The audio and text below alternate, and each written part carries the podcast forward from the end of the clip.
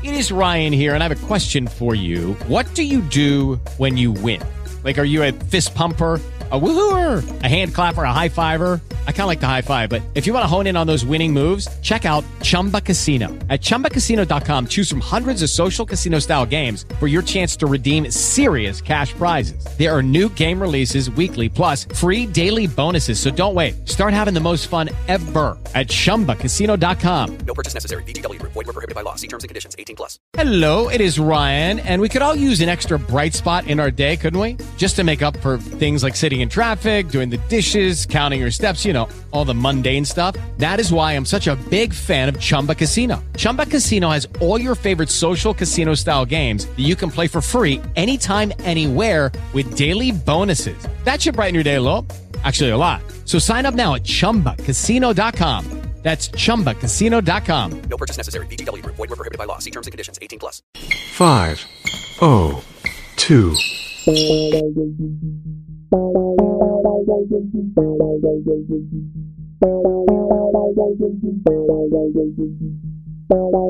All right, we're back for another edition of the Starting 502 podcast. We are here for season two, episode one. And if you listen to the last episode, probably know that we are making some changes to the podcast. You probably recognize my voice. My name is Presley Meyer. Uh, I will continue to be one of the hosts of Starting 502 podcast, but with Will Reddington departing, Nick Conner uh, will be joining us from now on. Nick, how we doing, buddy? Doing great, man. Just had the good old first day of school, so I've got got the jitters out of the way, and uh, just in time to hear some great Louisville news. I'm fired up. What an unbelievable day. Okay, so what is the weirdest thing that happened to you on the first day of school? You know, honestly, some last year's class was a a bit a bit much, shall we say? Um, and and just having to look the other way while they were already, you know, exposing themselves behaviorally was a little bit tough. But you know, I liked it. It was a good start. And then I, you know, checked my phone real quick, saw we had a little breaking Louisville news. I'm I'm fired up. I'm ready to be here. Let's talk about basketball. Let's do it, baby. Uh, so, I mean, getting right into it, the news of the day. We've been wanting to record a podcast for probably like what two to three weeks, Nick, at least.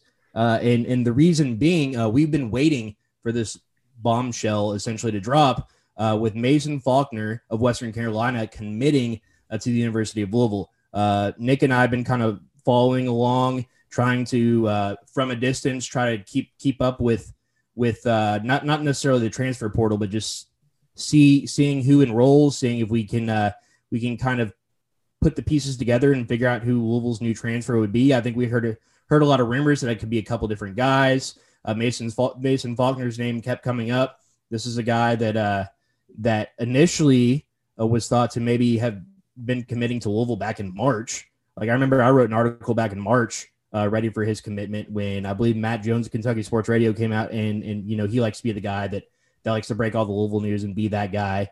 Which I guess if you have connections, why not? But um, yeah, so so initially back in in March, Matt Jones came out and said that Faulkner was coming to U of L. Uh, not a huge surprise uh, because he is a Kentucky guy. Um, he is from about 80 miles south of, of U of L's campus. So um, he ultimately ended up committing to Colorado. So I'm not sure. I'm interested to hear whenever they do bring Mason in, uh, he gets to speak with the media and everything, what the whole story was behind it. Uh, we know that he has a daughter who lives here, and that's ultimately why he ended up decommitting from Colorado and coming to Louisville. Um, but but as far as his fit with U of L, I know you've gotten a chance to uh, kind of watch some of his tape, uh, you know, look at some of his background, check out some of his stats. What do you think about Mason Faulkner? I, I mean, I think immediately a guy who wants to play at Louisville from the area is a yes and a yes. I mean, Yep. he is the third highest um, to- total point scorer coming in as a transfer at Louisville. I mean, that's from, that's straight from Kelly Dickey's mouth, so we know that, that that's a legit stat right there. The And I mean, and we're talking about Luke Hancock. We're talking about you know all of the recent transfers as well. I mean, Luke Hancock had 600 points coming in. I would have never guessed that. But besides that, I mean, he's a dude that can score. He can get inside the lane. He can get. He draws body contact. Dude, dude averaged six drawn fouls a game last year. I, that seems like an absolute absurd stat to me. He and he seems so much bigger than six one. And so I think what, when you watch the tape, is he a guy that is lightning fast? Absolutely not. But is he a guy who has enough handles, who can create a shot? Absolutely. And all that I wanted for this team was depth. We're really young. We got eight new pieces we got to fit in. More depth, more depth. A guy who wants to play in the 502. Let's do it. Yeah, so I, I, took a look at this tweet while while you were here talking, and and you're right. Kelly Dickey put out this tweet at Real Card Game. If you don't follow him on Twitter, make sure you do. Uh, he's the best source for Louisville stats out there, I would say. So Carlik Jones, unsurprisingly, scored the most points in his career coming into Louisville, and that's mostly due to the fact also that he played like three and a half years. Like he he was injured midway through, I think his his senior year. So, and then Damion Lee, again, not surprising at all. Two guys who are going to have successful careers going forward. Damion Lee obviously has had great success with the Warriors. Mason Faulkner being third, going down the list, but being being third to Carlik Jones and Damion Lee is never a bad thing. 1,343 points scored in his career coming in. Uh, Mason Faulkner's game, to me, he has a lot of that Carlik Jones in the sense that he doesn't have that blazing speed, but he knows how to, he's that veteran savvy, knows how to draw contact, uh, knows how to um, kind of get a defender on on their heels. Uh, a lot of his highlights are, you know, he him getting a defender up in his chest, and he's able to kind of create some separation and get a quick shot off, or being able to, you know, draw a double team and kick something out, or being able to get get to the bucket and either make a really tough finish, you know, challenge finish at the basket, or draw a foul. So, like you said, I think six fouls per game last season uh, which is which is unbelievable. Far as a fit with next year's team, uh, I think you you couldn't have come up with a better fourth guard, um, and that that's the biggest thing that stands out to me from the very beginning. Uh, when we found out that Louisville would officially have two scholarship openings because uh, Malik Williams' scholarship wouldn't count going into next season, and after Carlik Jones left, uh, my initial thought, even before Louisville got, went out and got a big man, was that Louisville needed a guard. The main issue that Louisville had last year was we thought, oh yeah, well you know they're pretty deep at guard. We thought that Charles Minlend was really going to be able to step it up. We thought that Josh Nickelberry was going to be the guy that he was in high school and that he was perceived to be coming in. And ultimately, those things didn't pan out. It was the Carlik Jones and David Johnson show, and they were playing 38, 40 minutes a game, night in, night out, night in and night out.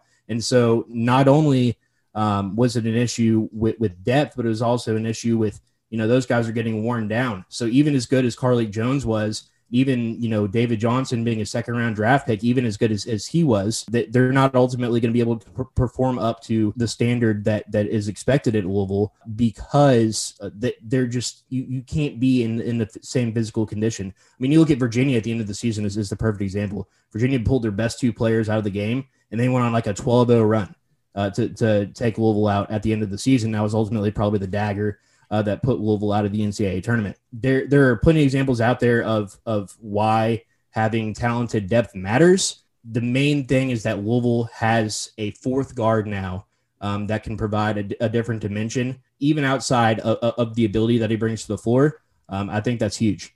This is not Chris Mack's most talented team from a you know a few player standpoint. This may be his most talented team from top to bottom.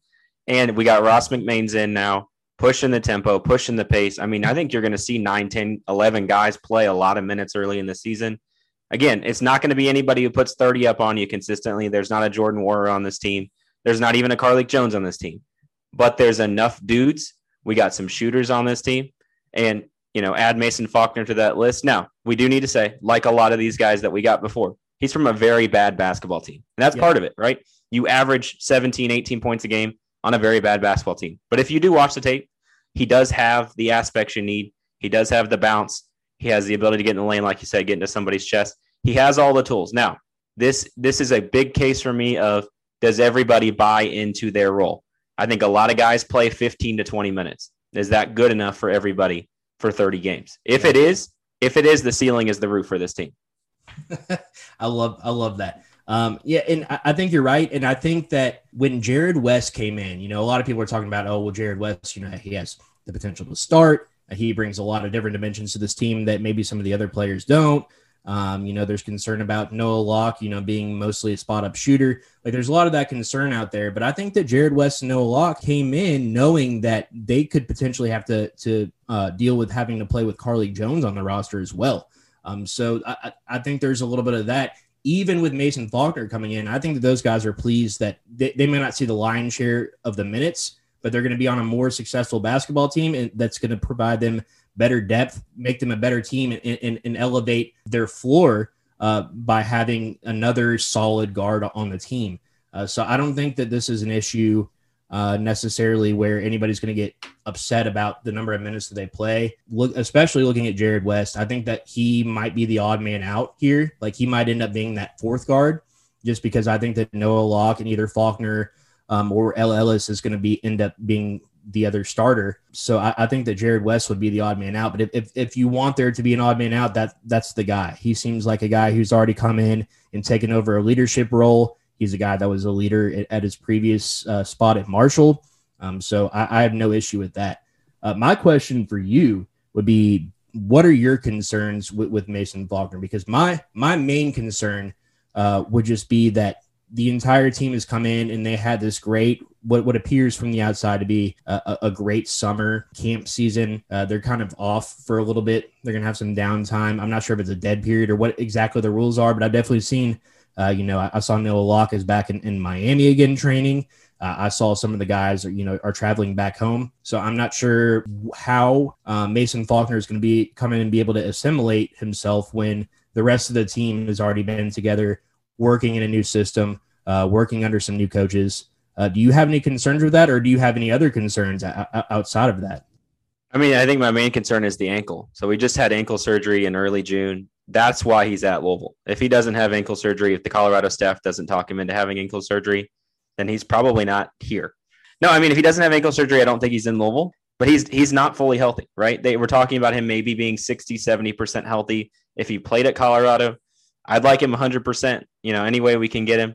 But what as far as I can tell, he's not he's not healthy for at least till the end of this month, end of August, maybe early September. Like you said, it's a sort of dead period here as as school gets started here, as football season, all the fall sports get going.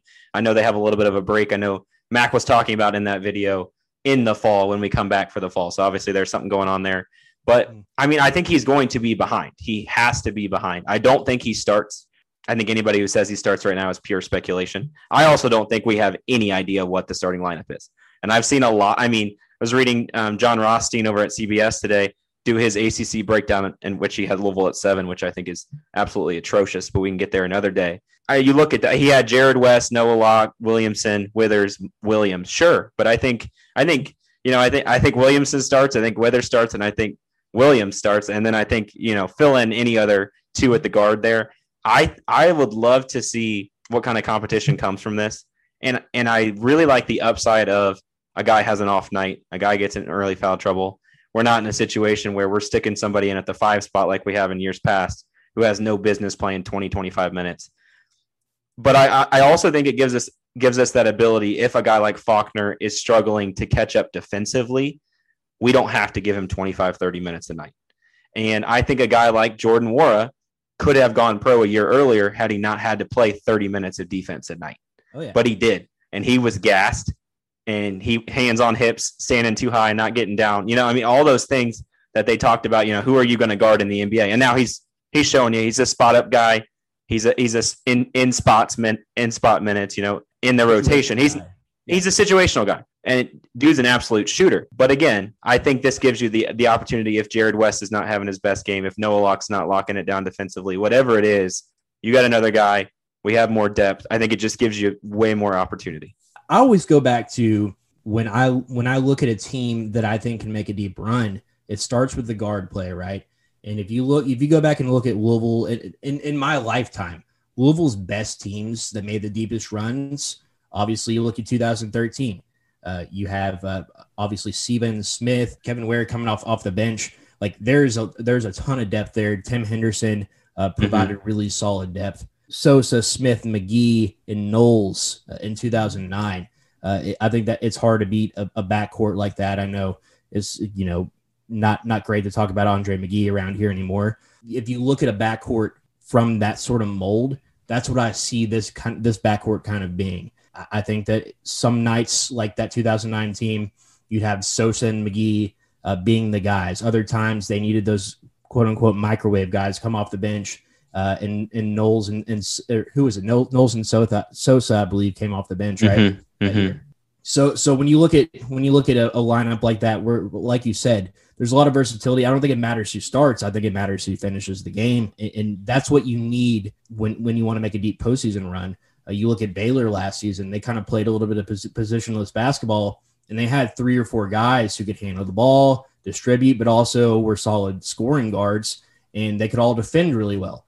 Um, so- and may and maybe two guys that are going to be NBA players. Maybe that's So- I mean that's what it was. That's college basketball right there. That's Scott Drew. You know, like that. That is how this Louisville team is going to have to win. I mean, we're not going to win with Carly Jones. You know, I mean, and had Carly come back, I think we're having a completely co- different conversation because I don't think Carly would have had to play 35, 38 minutes. Mhm. But again, even you saw that in the losses last year. Carlik had to play 37 minutes.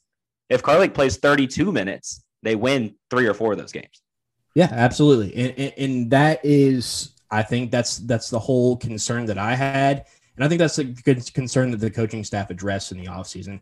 And I think that any notion that they weren't going to try to to find somebody uh, and they weren't going to try to develop more depth was, you know, that was them kind of putting up smoke screens a little bit. Um, in my eyes, I always thought that there was going to be that fourth guard because I just I don't see I just don't see his team surviving of a 40 game schedule, a 35 game schedule uh, with with just three guards on the team. And yes, I know that that maybe like a Samuel Williamson uh, has has the ability to to uh, kind of pop in at the two spot a little bit. Or I know that they could do something where they you know rolled three guards out there, say if there was an injury on, on the front line. But um, now I think you have a complete package. You have a two deep, uh, almost like a football roster. You know, you have a two deep at each position, and, and on top of that, you have you know probably seven or eight guys who can truly vie for a starting spot, and that's not something that they had last season. I think last season there were seven or eight guys who could play. Period. I definitely am excited to see where things go. Uh, like we said, we, we don't really want to get too deep into the whole ins and outs of, of, of what of the roster construct because we want to get in, into that as the offseason progresses, essentially. Um, but what I'm seeing right now, I like based on the way that last season ended. Uh, Chris Mack obviously very publicly got rid of, of of two of his coaches who were close friends. Uh, went out and picked up a guy who he'd never met before. Somebody who's going to come in and make him uncomfortable. Somebody who's going to come in and s- stir things up. And he brought up a guy in Kahil Fennell, uh, who who is is the guy that the players love. Um, he's a guy who's already seems like he's really hit the ground running on the recruiting trail. That, in my book, is two wins. And then you bring in eight new guys. So last season doesn't end successfully. You know, there were some tough conversations had. Uh, and we'll get into that here in a second about how things are kind of coming out of the way that things went in this offseason. Ultimately, Chris Mack went out and did his job. You know, he gets paid whatever $4 million a year to, to win basketball games, and making the NCAA tournament is part of that. I don't think that he's necessarily on the hot seat. I know there's a lot of different, there's a lot, there's a lot of different reasons why last season went the way that it went with COVID. Uh, there's a lot of reasons why the season before went the way it went you know, it, has been kind of an unfair opportunity for Mack thus far, but I definitely uh, think that what he did in the offseason was what what needed to be done. I think that Louisville has brought in eight new players, all of whom have a very legitimate chance of seeing solid playing time. And that's a rarity in college basketball. You know, if you look at some of the more successful programs outside of maybe Duke and in Kentucky, most of these most of these teams like a Baylor last year are developing players. They're bringing players in who will eventually down the road have the chance to, to earn playing time.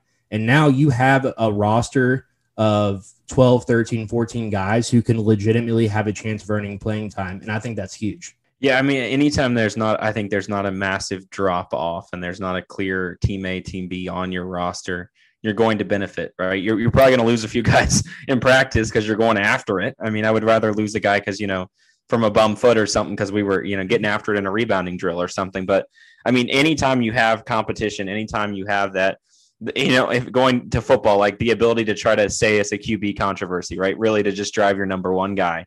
Like, I, I don't think it's going to hurt. And, you know, there's a lot of Chris Mack hate out there. And I don't think a lot of it is justified, as you said.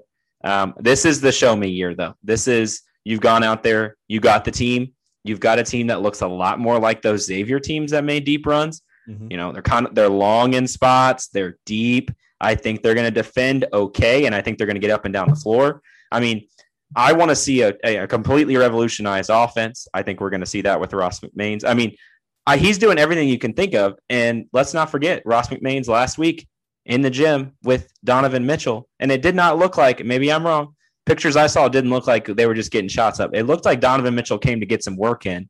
Right. And if he came to get work in with Ross McMains, whose resume speaks for itself, that tells you all you need to know. He may have got a text from a player or a coach that said, "Hey, you need to come in and, and let this guy work on your game too."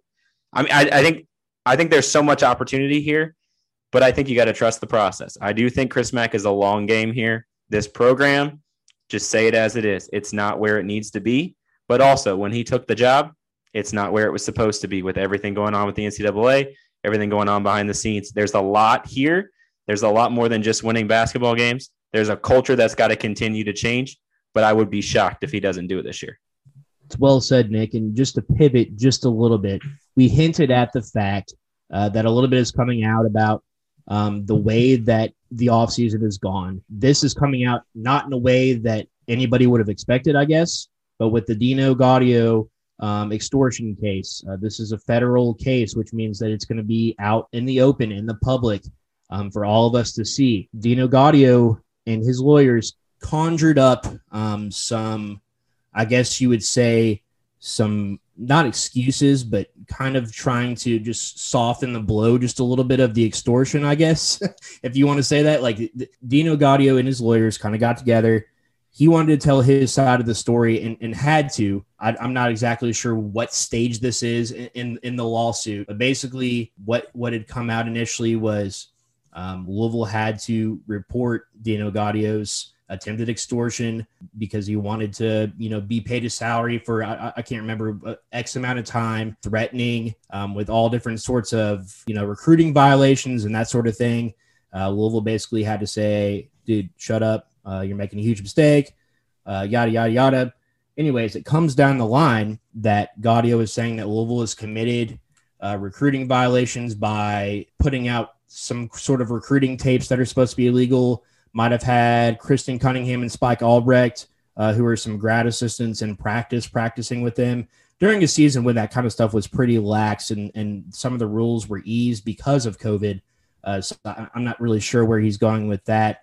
Uh, but the big thing that came out, the big kind of hullabaloo uh, over the last week has been over John Calipari writing him a letter of recommendation. And then Quinn Slazinski's dad uh, wrote him a letter of recommendation, which I thought was pretty interesting because Quinn Slazinski is now, of course, playing for Rick Pitino at Iona. So through all this drama, um, we're kind of learning like Dino is basically trying to say like, oh, you know, well, uh, um, I was just trying to do what was best for the players. I extorted you, but I was trying to do what was best for the players, right? So, so essentially my question for you nick would be who is coming out you know on, on, the wrong side of this? Does it still nationally or even locally look look like it's more of a chris mack issue? Um, or is does louisville kind of come out on the good side of things here? Or is any attention negative attention? I don't know what, what, what is your overall takeaway from this I mean, I think anything Dino related at this point is not good. I don't think this is not an all press is good press situation. The, the Calipari letter, I was just going back and reading a little bit of it. I mean, he said he accept he's accepting responsibility for his mistakes. He's not. He hasn't owned up to it. He's playing the. I mean, this is this is my fourth grade classroom right here, Presley. I mean, this is.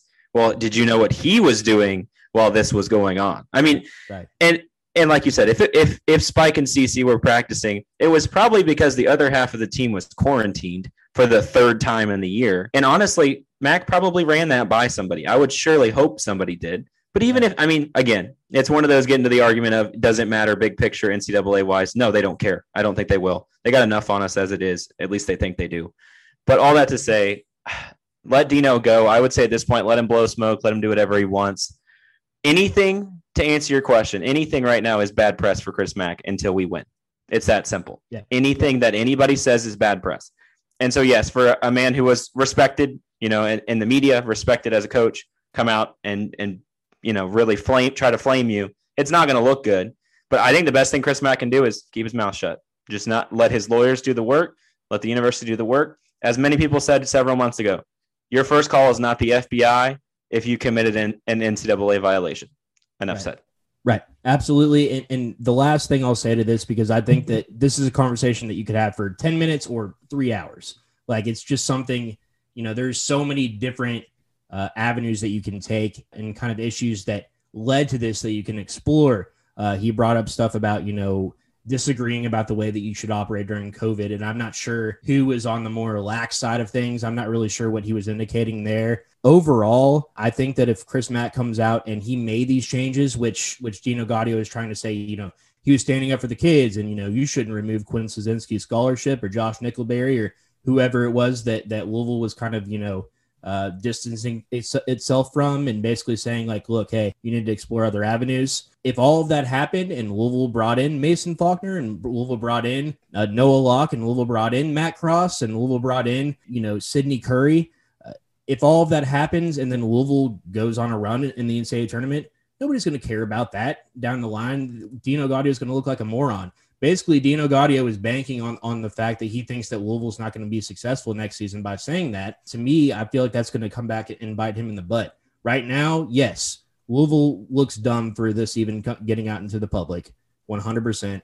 The way that everything was handled, um, obviously, we saw down the road the way that John Calipari was able to handle things. He was able to get his coaches some other coaching gigs before it kind of came out that things were going awry, and he was and he he was getting rid of the current coaching staff. It, it, it's it's not a good look, especially given everything that's that's gone on at U of L over the last five years. Like it just seems like we can never get anything to go right.